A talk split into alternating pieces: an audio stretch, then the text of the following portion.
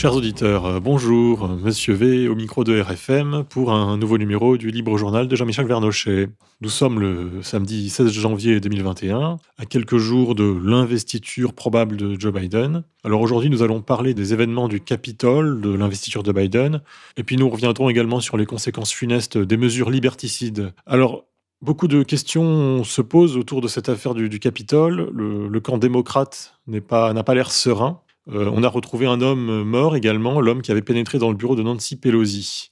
Alors, chers auditeurs et auditrices, nous sommes effectivement le samedi 16 janvier, à 2 jours de l'intronisation de M. Biden comme nouveau président des États-Unis, nouvel occupant de la Maison-Blanche.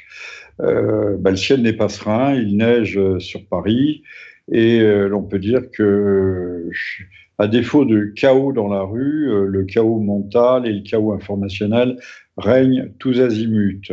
Alors, quand vous dites, cher Monsieur V, que le camp démocrate n'est pas serein, il est même dans un état de panique assez prononcé. Qui a buté, le terme n'est pas élégant, mais ça correspond à ça, l'homme qui avait pénétré, s'était lui-même photographié assis dans le fauteuil de Madame Pelosi, qui, vous le savez, est le speaker, c'est-à-dire la présidente de la Chambre des représentants. On l'a retrouvé, sa femme l'a retrouvé dans le garage, il avait pris une balle butée dans le buffet, et il était décédé. Pourquoi l'a-t-on fait? Parce qu'il ne présentait pas un danger considérable, sauf peut-être à ce qu'on laisse soupçonner d'avoir dérobé des documents compromettants. Ce qui veut dire que Mme Pelosi n'est pas quelqu'un qui serait blanc-bleu. Mais ça, on s'en doute un petit peu.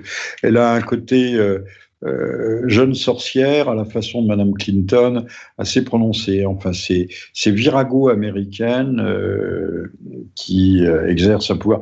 Les femmes ont toujours, à travers l'histoire, exercé des pouvoirs plus ou moins ouverts ou plus ou moins occultes, mais elles ont toujours été là, et, sauf au fantasme des féministes.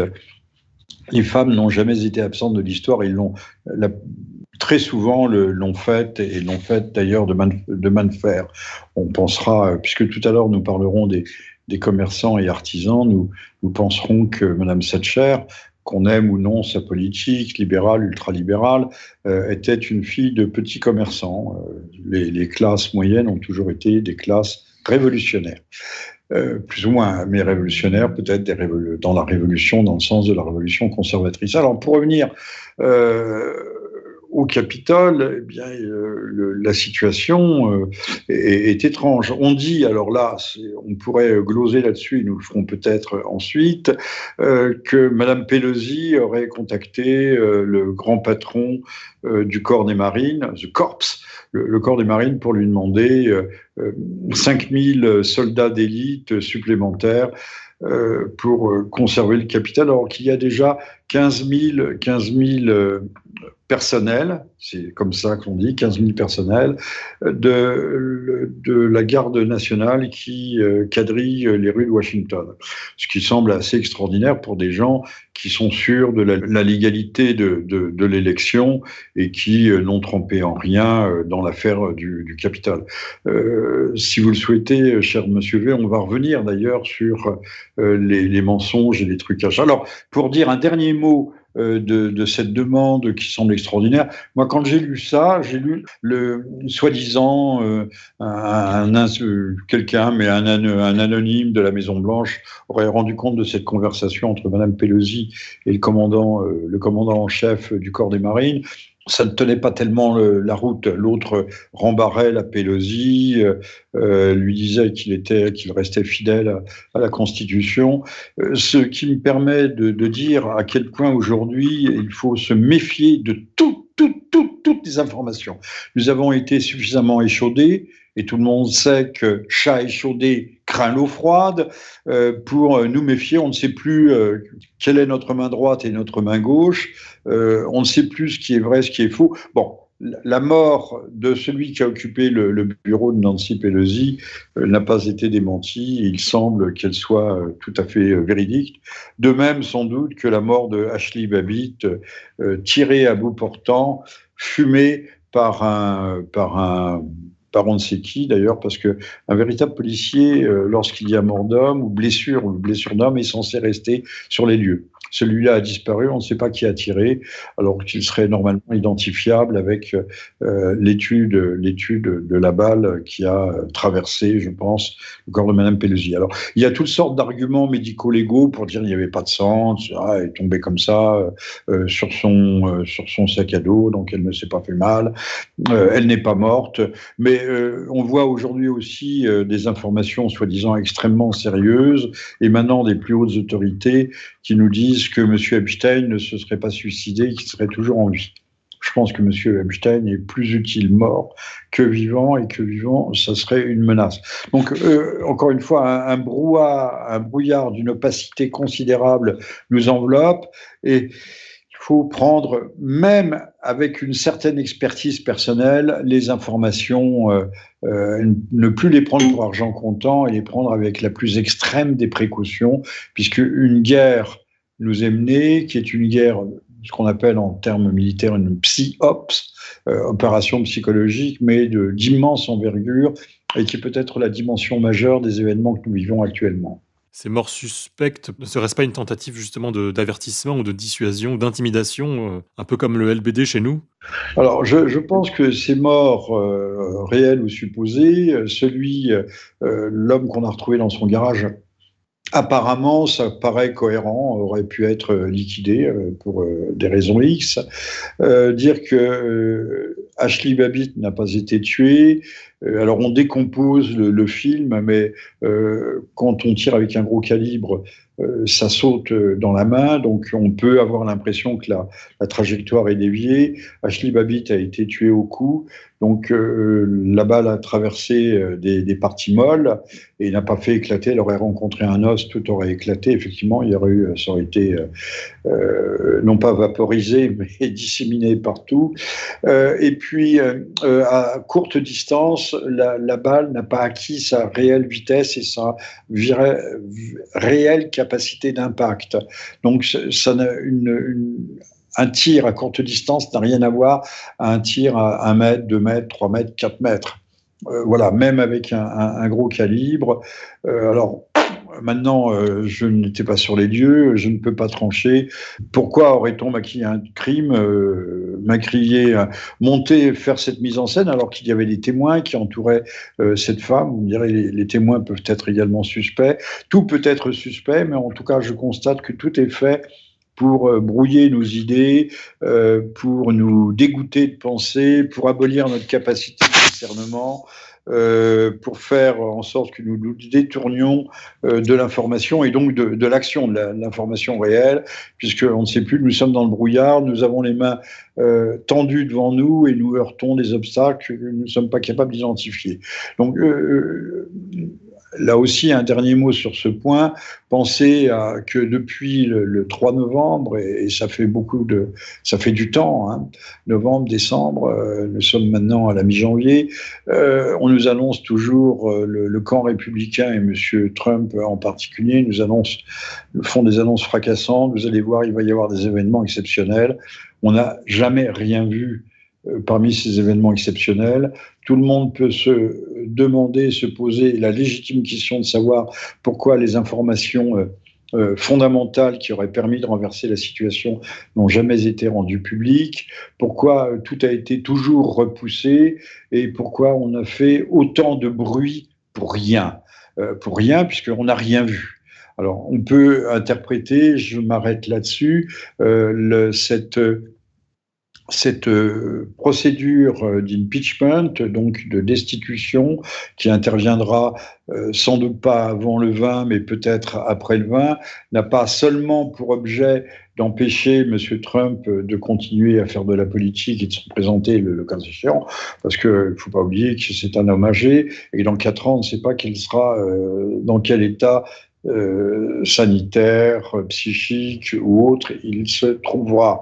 Non, je pense que c'est même pas pour bloquer les révélations, mais pour neutraliser le camp républicain et le disloquer un peu davantage. Nous pourrons également revenir sur cette question. Le camp démocrate aurait mal gagné, ils ont quand même l'air paniqués. Alors, le mandat de Biden en sera-t-il entaché, justement, de ce manque de légitimité ? Alors, Monsieur V, vous avez parfaitement raison, cette élection est une élection catastrophique, dans des conditions catastrophiques, avec Washington occupé militairement, comme si les partisans de M. Trump constituaient une menace. Certains ont décortiqué le discours de Trump et l'envahissement du Capitole par les premières troupes de choc. Alors, dans les troupes de choc, on sait aujourd'hui, alors il y a des chiffres, mais qui peut les vérifier, qu'il y aurait eu plus d'une centaine, 120, 123 membres des Antifa ou des Black Blocs, que parmi eux, il y aurait eu aussi des éléments des forces spéciales, ceux qui seraient alors à la demande des républicains ou autrement. Donc M. Trump appelle à une manifestation pacifique. D'ailleurs, il l'a toujours dit, des éléments au moment même ou juste avant qu'il ne fasse cette déclaration pénètre dans le Capitole, commence à occuper le Capitole, avec, on l'a vu aussi, la complicité de certains éléments de police, d'ailleurs qui ont été apparemment, il faut être maintenant extraordinairement prudent, limogés depuis, qui leur ouvrent les barrières, qui leur ouvrent les portes, puisqu'ils ont pénétré avec une extraordinaire facilité. Donc, il y aurait pu y avoir, à la fois, on peut penser qu'il y a des éléments provocateurs, comme dans n'importe quelle et banale manifestation des Gilets jaunes, qui sont là pour discréditer un mouvement, donc l'opération est réussie, et montre que M. Trump s'est fait piéger une fois de plus. Là, il n'est pas abusif, je vais encore me faire engueuler, de dire qu'il a fait preuve d'une certaine naïveté, une certaine imprévoyance, ou que malheureusement, M. Trump, n'ayant pas su franchir le Rubicon à chaque fois qu'il le pouvait, n'était ni Bonaparte, ni César, aléa Jacques Test, je vous rappelle, le franchissement du Rubicon. Bonaparte, lui, a su saisir les bonnes occasions. Je dis occasion, je n'ai pas dit opportunité, ce qui ne veut rien dire. Voilà, il a su trouver et prendre le moment opportun. Trouver le moment opportun.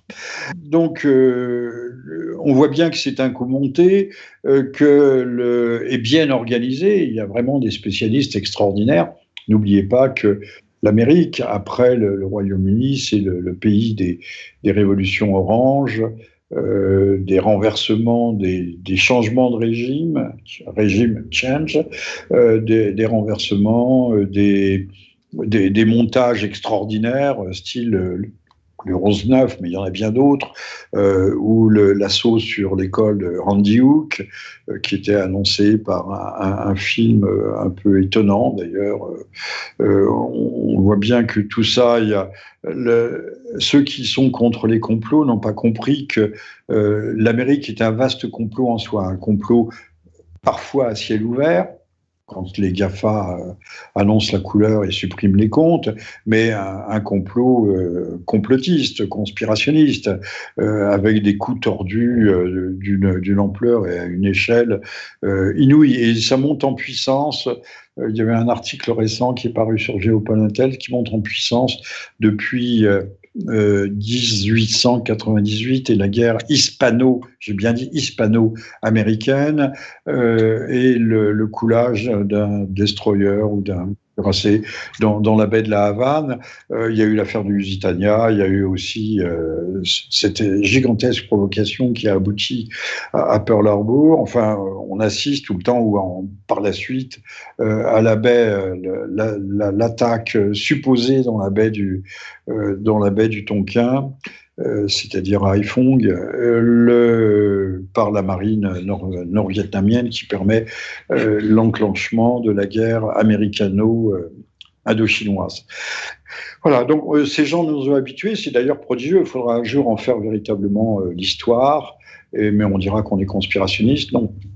Il n'y a pas un film hollywoodien qui ne fasse état d'une conspiration qui semblait plus échevelée et extraordinaire les unes que les autres, mais à l'arrivée, on s'aperçoit que la réalité dépasse très très largement la fiction. Donc, Trump s'est fait avoir avec l'affaire du Capitole. Ensuite, il désavoue la manifestation et ceux qui ont pénétré, mais sans préciser qu'il y a des éléments provocateurs, et puis qu'il y en a d'autres qui se sont fait piéger, qui sont allés certainement de bonne foi, la masse des occupants du Congrès, et puis de voir que si des documents ont été récupérés, si les disques durs de Madame Pelosi ont été prélevés, c'est au profit de qui ?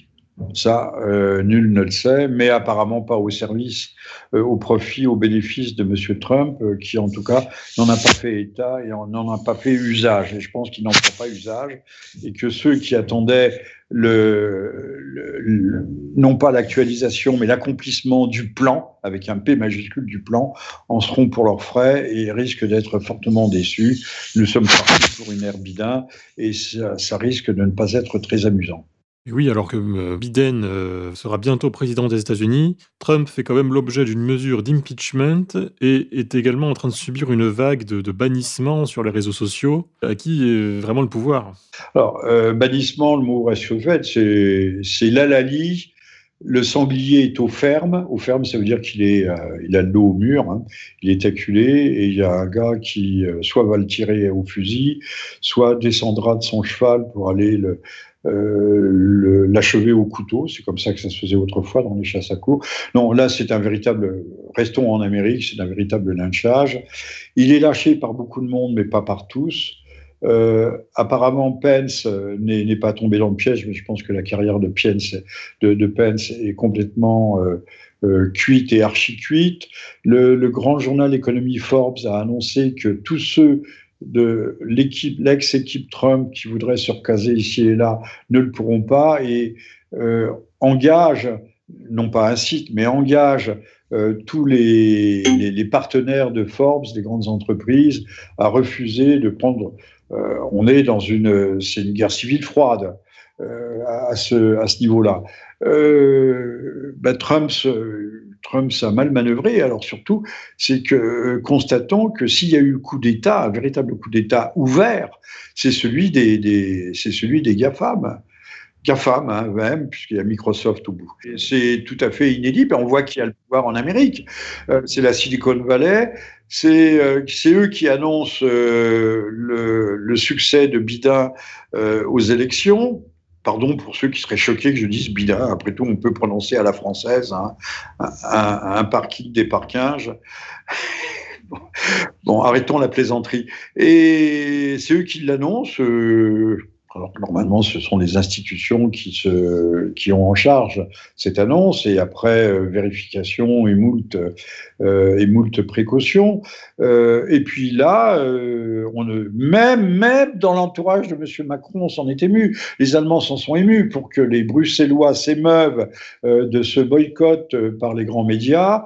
On a vu quand même Twitter, dont la moitié du trafic américain était consacré à la cause trumpienne, s'est effondré.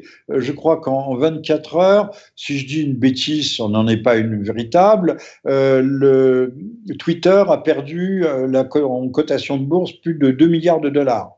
Pour vous dire quand même l'effondrement, M. Trump avait, je crois, 400 000 suiveurs sur Twitter. Bon, c'est la même chose pour Facebook.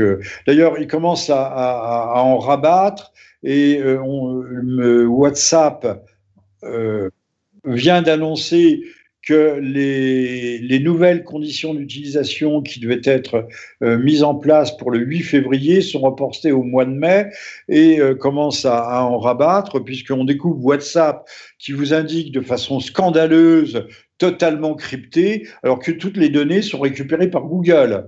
Hein, c'est ce qu'il y a de plus transparent de la transparence, WhatsApp. Donc, rabattons-nous, si c'est possible, sur Telegram. Enfin bon, les véritables services d'écoute, eux, ne sont pas embarrassés par les cryptages de Telegram. Alors, il paraît qu'il y a une messagerie, je vous le signale, c'est à explorer, il y a une messagerie qui s'appelle ProtonMail, je crois que c'est suisse, Donc pour vos échanges courants Telegram, ProtonMail, et il y aurait un site pour remplacer je ne sais quoi qui s'appelle Jami, J-A-M-I. C'est nouveau et ce sont les données sont Jami qui serait en fait un moteur de recherche sont véritablement cryptées. C'est ce qui se fait de mieux. De toute façon, cette crise est excellente de ce point de vue, c'est-à-dire que à la fois les GAFAM se sont dévoilés pour ce qu'ils étaient et qu'en même temps ça va contribuer, je l'espère, je le souhaite, j'en forme le vœu, à casser leur monopole illégitime. D'ailleurs, il y avait, je croyais, aux États-Unis des lois anti-monopolistiques et apparemment elles ne sont pas appliquées dans le cas de ces supergéants de la cybertech. Alors, en ce temps enneigé, en plein hiver, normalement qui voit le fonctionnement à plein régime des Restos du Cœur, nous avons, nos propres restaurateurs, nos propres commerçants qui sont obligés de fermer et pour qui le gouvernement n'a aucun cœur. Alors, que va-t-il advenir ? Il va advenir que, comme l'avait annoncé M. Schwab, fondateur du Forum économique mondial, les classes moyennes vont être laminées. Nous avons déjà évoqué cette question dans un précédent numéro du Libre Journal, que je rappelle actuellement, vous êtes à l'écoute du 45e, et c'est 67%, je crois, le chiffre des restaurants. Ils seront remplacés, ils le sont déjà, par la restauration livrée à domicile, et donc tous les géants du net, par les grands groupes. Je me souviens d'un film de science-fiction, Démolisseur, je ne sais pas quoi, où Stallone arrive dans le futur, on l'invite pour un repas de luxe et on l'emmène à Pizza Hut. Et arrivé à Pizza Hut, il dit « Ah ben oui, il n'y a plus de Pizza Hut sur la planète ». Alors, il y aura aussi Kentucky Fried Chicken, il y aura McDo, puisque maintenant, on fait des McDo chic, on fait des McDo gastronomiques. Comme les jeunes générations n'auront pas été élevées dans autre chose que dans le truc aseptisé, frelaté, conservé sous atmosphère stérile, lyophilisé, enfin, tout ce que l'on veut, ils verront pas la différence puisqu'ils ne connaîtront pas la différence. Je vous renvoie à Orwell. Pas Orwell, pas la petite trame romanesque, mais à la destruction de l'esprit, de la mémoire. Dans Orwell, le héros se demande toujours si ça avait existé avant. Alors, je me souviens d'avoir vu aussi une petite séquence filmée dans un zoo. La porte du lion était restée ouverte. Pauvre lion, il avait dû naître dans sa cage. Alors, il s'évade, il est tout content, il commence par gambader, puis il arrive à la porte du zoo. Et là, pris de panique, il réintègre sa cage à toute vitesse. Oui, quand on est né dans une cage, on peut plus vivre en dehors de la cage. Tout le monde sait que les animaux sauvages que l'on élève, qu'on recueille, que l'on soigne, etc., on ne peut pas les relâcher parce qu'ils sont désadaptés à la vie libre. Ils sont désadaptés. Nous sommes en train de perdre, et ça, c'est extraordinairement urgent, le sens de la liberté. On ne sait plus ce qu'est la liberté. Et la liberté, c'est la responsabilité. Nous sommes responsables de nos destins, mais là, on n'est plus responsable de rien. On peut pratiquer des vronneries sexuelles à partir de l'âge de 11 ans. C'est pas grave, on vous vaccinera contre le papillomavirus, petit garçon comme petite fille comme petit garçon. Alors, revenons à nos moutons. Ça, c'est dans Topaz. Revenons à nos moutons et parlons des classes moyennes qui sont les grandes sacrifiées. Ce que l'on peut déplorer, c'est quand nos restaurateurs, bistrotiers et cafetiers se révoltent, ils demandent simplement des accommodements dans les mesures coercitives qui leur sont imposées. Non, on respectera bien la distance, on peut mettre 4 mètres de distance entre chaque table, on mettra bien les masques, on se lavera 10 fois les mains au gel hydroalcoolique, ils sont soumis.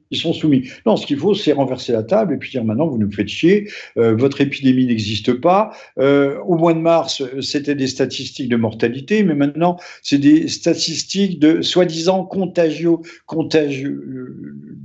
d'état de contagion. Voilà. Pas de contagiosité, c'est ça qui me faisait bafouiller, mais vous êtes contaminé ou pas. Mais on sait que les tests sont faux à 70%. On a des faux positifs en pagaille. Bon, mais on a des gens qui sont... Mais un rhume est un coronavirus. Vous pouvez être testé positif au soi-disant SRAS-CoV-2. en n'ayant jamais été touché par ce nouveau virus, ni par ses variantes. Maintenant, il y a une variante japonaise, ce qui va nous permettre de nous reconfiner à toute blinde.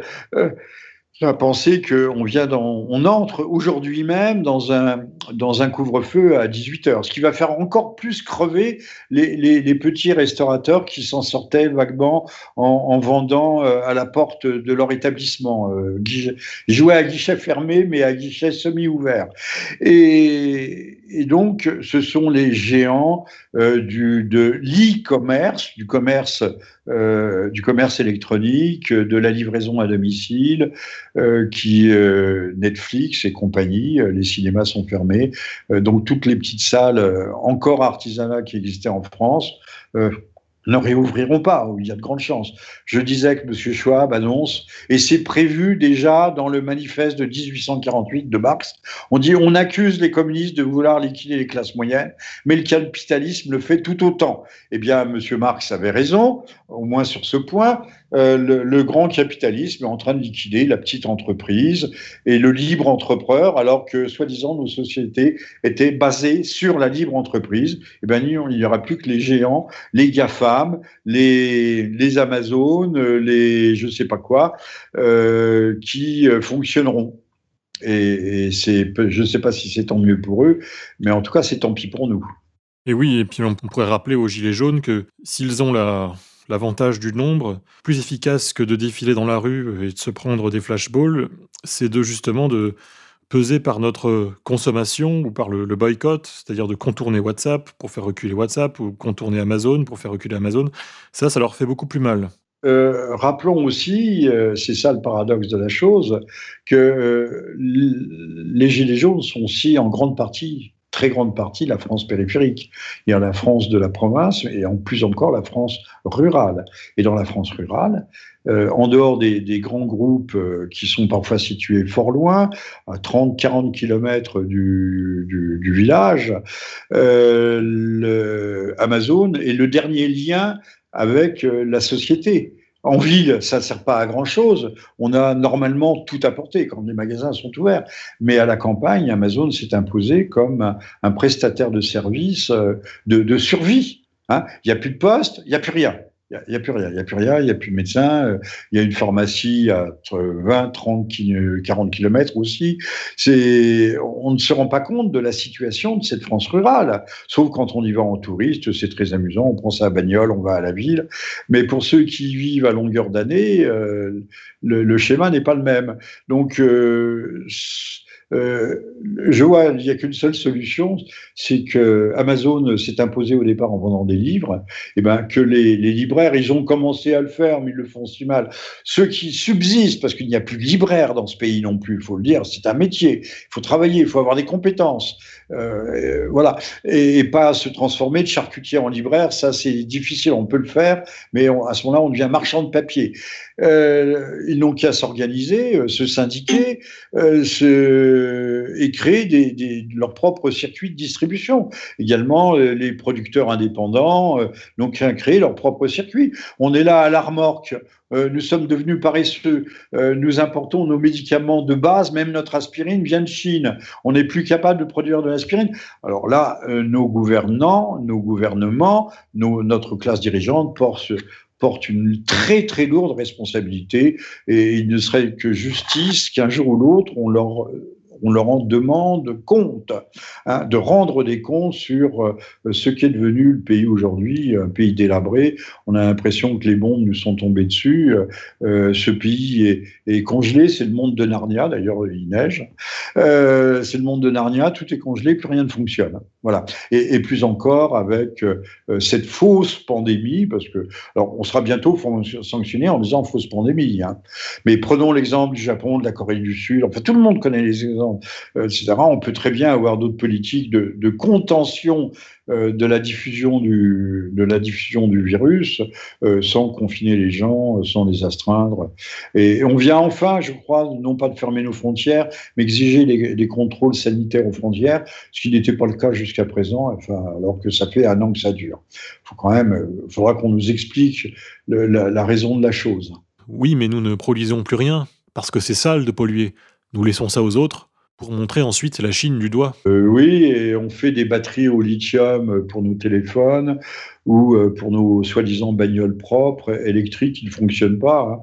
Comme disait l'autre, les bagnoles électriques, c'est juste bon pour aller acheter le paquet de cigarettes au tabac du coin, sachant qu'on nous emmerde avec les esclaves amazoniens, qui sont certainement, comme les jeunes gens qui travaillent chez McDo, qu'ils soient français ou immigrés, donc les esclaves amazoniens, mais on ne voit pas les esclaves en Afrique, les enfants qui travaillent dans les mines de lithium, je ne dis pas c'est en Équateur ou en Bolivie qu'il y a des mines là-bas en Bolivie, mais où c'est mieux géré parce que c'était l'État qui s'en occupait, mais toutes ces extractions de ce qu'on appelle des terres rares.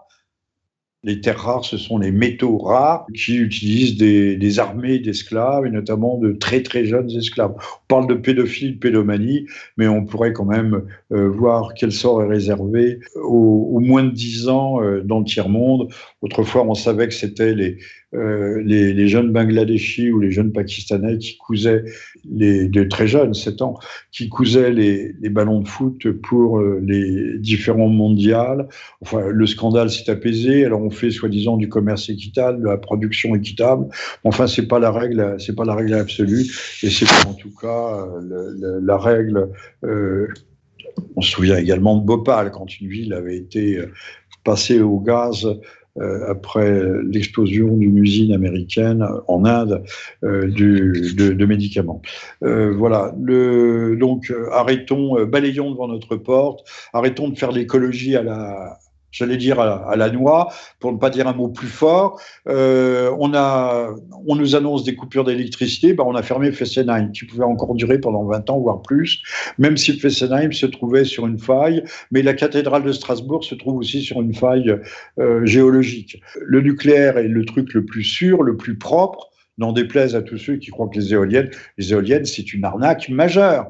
Ça permet de casser un truc fiable, le nucléaire, pour le remplacer par un truc qui ne produit rien, qui coûte cher, qui utilise aussi dans les turbines des métaux rares, dont les pales de 10 mètres, 20 mètres, 30 mètres ne sont pas recyclables, en tout cas jusqu'à présent, qui vont rester plantées aux États-Unis. Ce sont déjà des dizaines de milliers d'éoliennes qui, n'étant plus rentables, sont à l'arrêt et rouillent sur place. Mais en France, il faut le savoir, que c'est l'État et notre consommation d'électricité, on nous ponctionne, et notre consommation est majorée dans sa tarification pour pouvoir payer des éoliennes qui ne sont pas du tout rentables, à aucun niveau, ni écologique, ni financier, ni autre.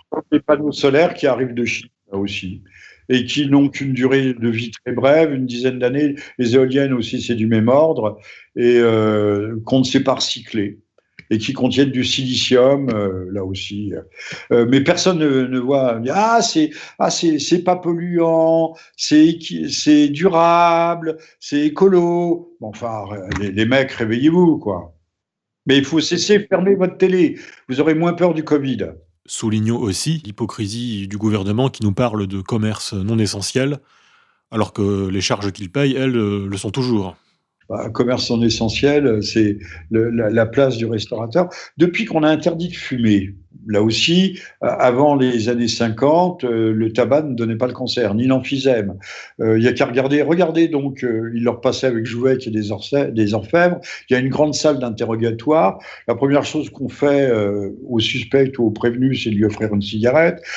Tous les flics ont le clope au bec.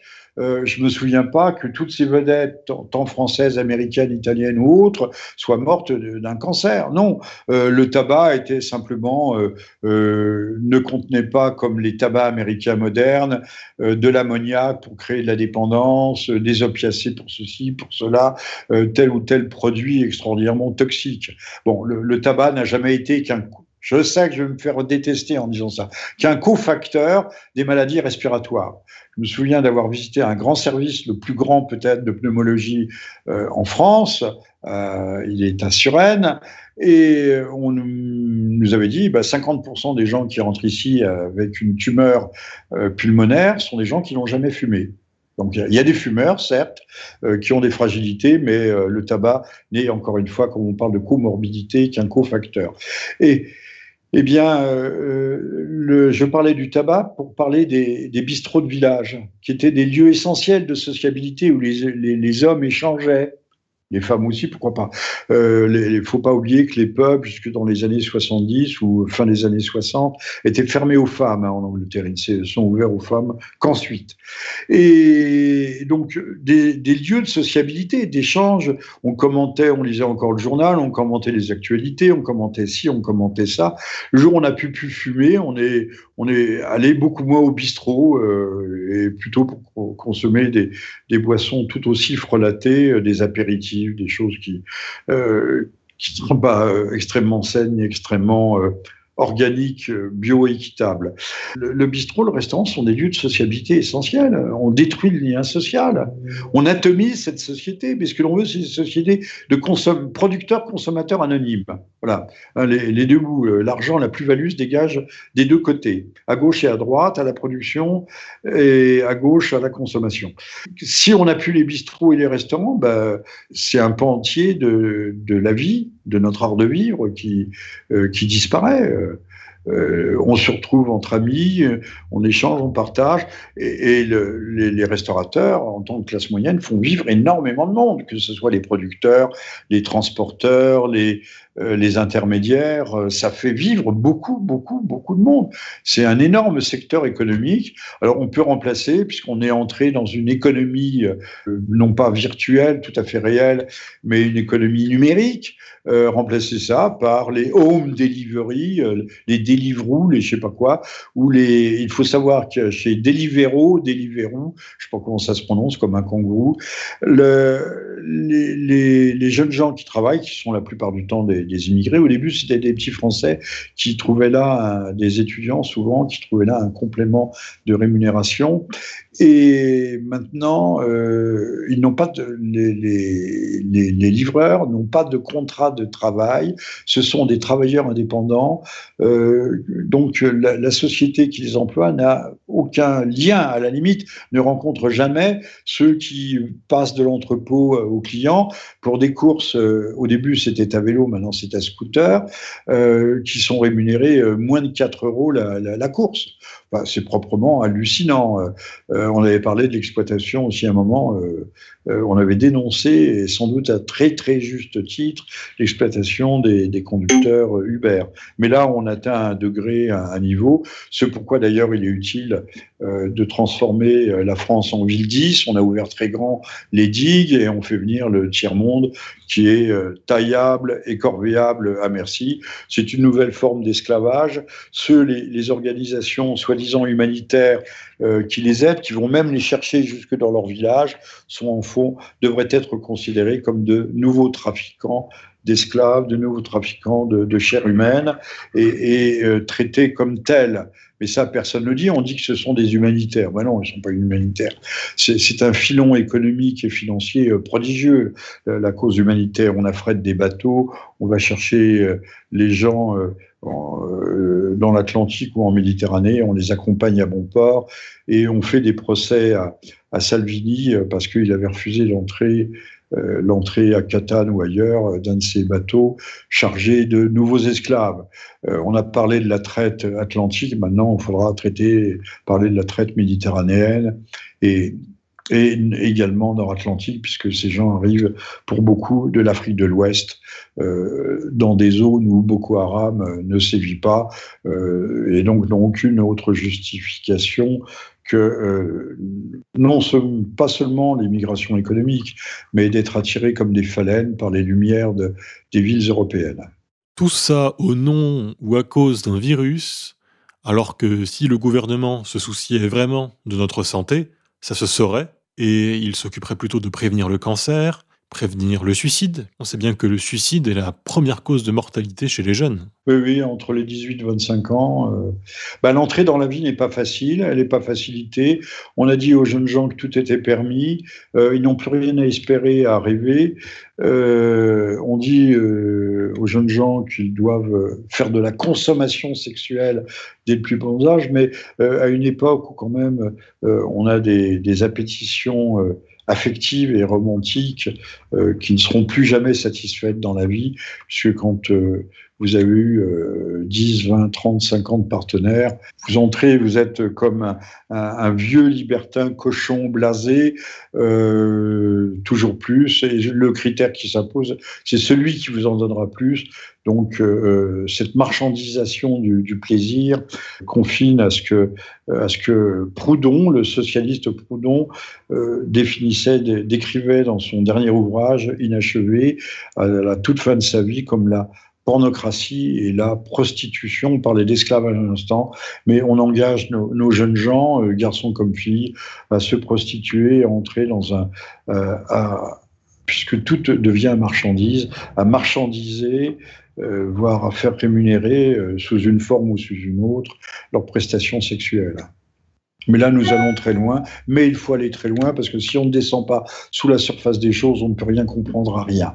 Eh bien, espérons que dans un avenir proche, nous pourrons de nouveau inviter nos chères compagnes au restaurant. Nos chères compagnes, pour des unions durables, puisqu'on est dans l'économie, on entrera dans l'économie durable. Alors, un dernier mot sur ce point, le féminisme a ce site paradoxal qu'aux États-Unis, par exemple, il n'est même plus loisible d'ici de regarder les mollets d'une femme dans la rue. On peut se retrouver avec un procès aux fesses.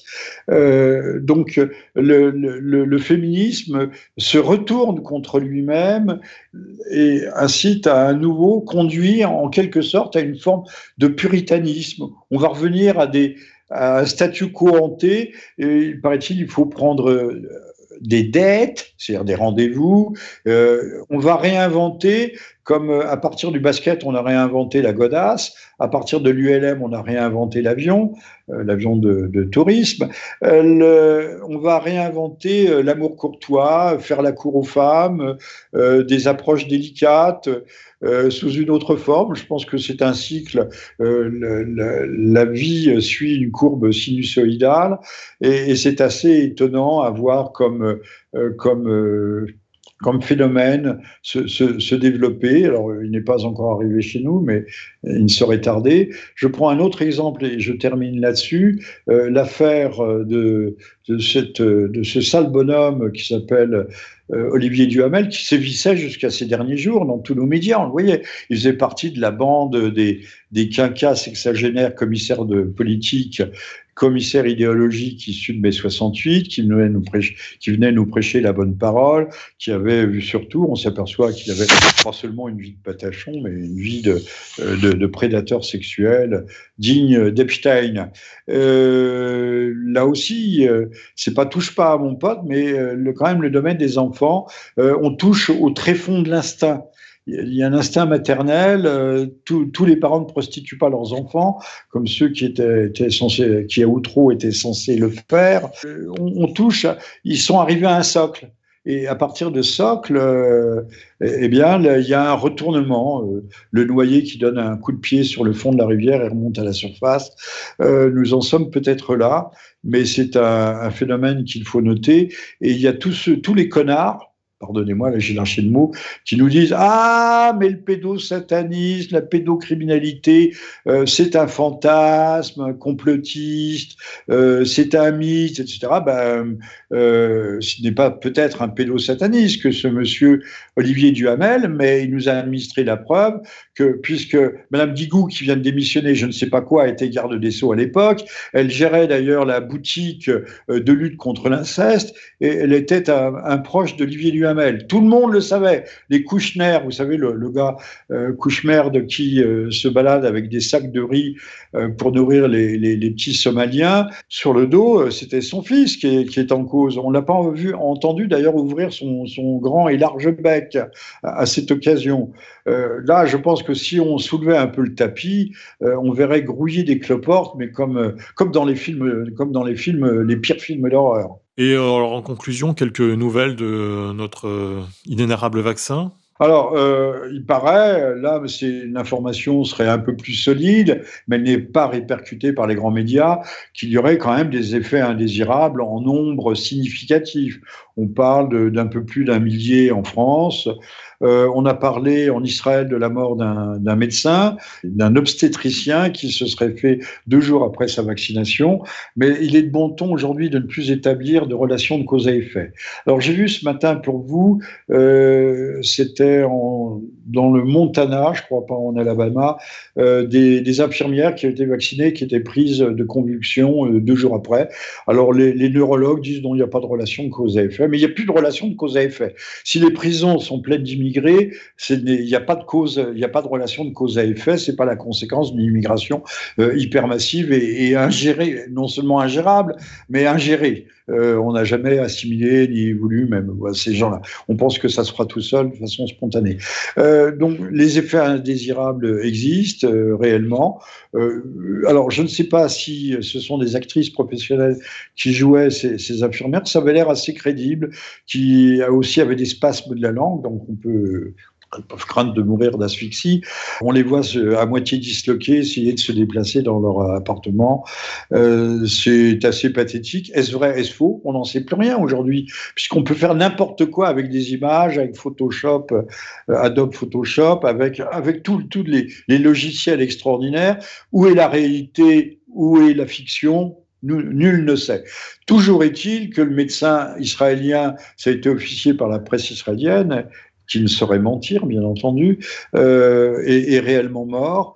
Et je crois que le principe de précaution nous inciterait à attendre un peu. C'est d'ailleurs ce que font tous les gens de notre gouvernement, tous les gens du conseil scientifique. On ne les a pas vus se précipiter pour se faire vacciner sous l'œil des caméras et devant l'huissier.